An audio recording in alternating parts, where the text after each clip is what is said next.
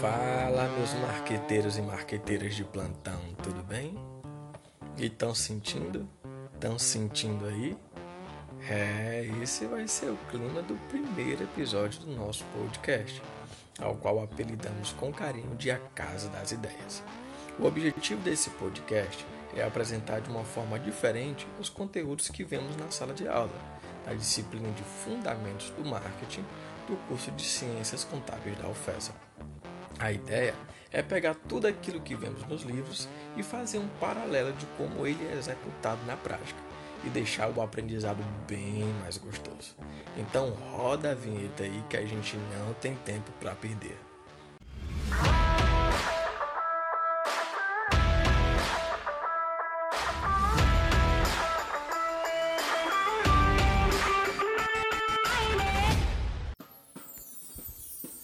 No nosso primeiro episódio, iremos fazer um pequeno passeio pela história, retratando alguns acontecimentos que foram importantes para o surgimento do que hoje é a principal ferramenta de vendas, mas que lá no começo não era levado tão em consideração assim. Vamos falar sobre o marketing. Embora não pareça, a história do marketing, do marketing tem o seu início lá por volta de 1455 quando Gutenberg criou a primeira prensa de tipos móveis, ou somente prensa móvel, que revolucionou a comunicação e se tornou um poderoso instrumento na circulação de anúncios impressos.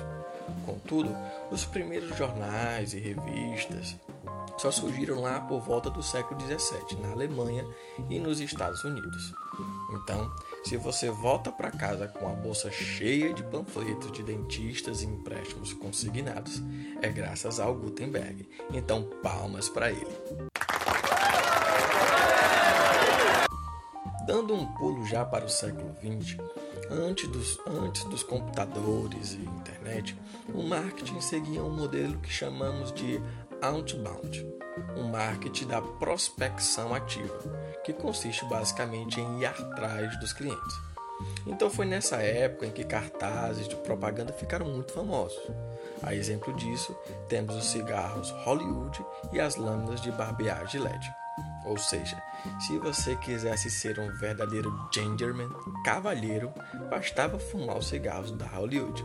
Ou se quisesse voltar a ter um rostinho de bebê, era só se barbear com as lâminas da Gillette que os brotinhos daquela época iriam cair em cima de você. O marketing outbound ficou marcado pela produção em massa, alta demanda e pouca personalização. A exemplo disso, temos Henry Ford com os modelos T, onde ele dizia: You can have any color you want, as long as it's black. Ou seja, você pode escolher a cor que quiser, desde que seja preto. Já na segunda metade do século XX, com o avanço da tecnologia e o advento das rádios, TVs, telefones, o marketing ganha novas formas de apresentação. E além de ser visto, ele começa a ser ouvido e sentido. E no final do século, com o boom dos computadores e internet, o marketing passa a ser enxergado como uma filosofia empresarial, ou seja, make money, baby, make money. O marketing é essencialmente comunicação e, como filosofia empresarial, consiste em entregar ofertas de valor a clientes, consumidores, parceiros e sociedade como um todo. A partir disso, podemos enxergá-lo através de duas perspectivas: a social, que seria algo como proporcionar um padrão de vida melhor para a sociedade, e a gerencial, que poderia ser resumida como a boa e velha arte de vender, mas só que tornando supérfluo o esforço de venda como já dizia Peter Drucker.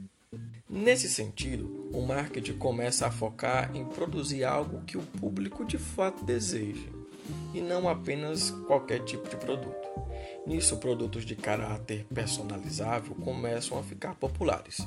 A gente consegue ver isso bem no filme Ford vs Ferrari, onde um dos principais fatores que levam a Ford a investir em carros de corrida é a ideia de atrelar aos seus automóveis o sinônimo de vitória e adrenalina, pensando no público jovem da época. Com a chegada do século XXI e a amplitude dos meios de comunicação, o marketing começa a se concentrar na relação com o cliente e em sua fidelização. Sob essa nova abordagem, uma atenção maior se volta para a relação entre oferta e demanda, necessidades e desejos. No que compete à oferta e demanda, não somente satisfazer a demanda com a oferta, o marketing vira uma ferramenta para se criar a própria demanda. A exemplo disso, temos a nossa velha e boa Polishop, do empresário brasileiro João Apolinário. Ou vai me dizer que você nunca quis comprar uma Airfry Philips Baleta que não frita coxinhas com óleo e sim com ar quente, garantindo crocância e sabor para sua família. e para o desejo e necessidade, nós podemos resumir essa relação com a seguinte pergunta: O marketing cria necessidades? Tempo aí para vocês pensarem.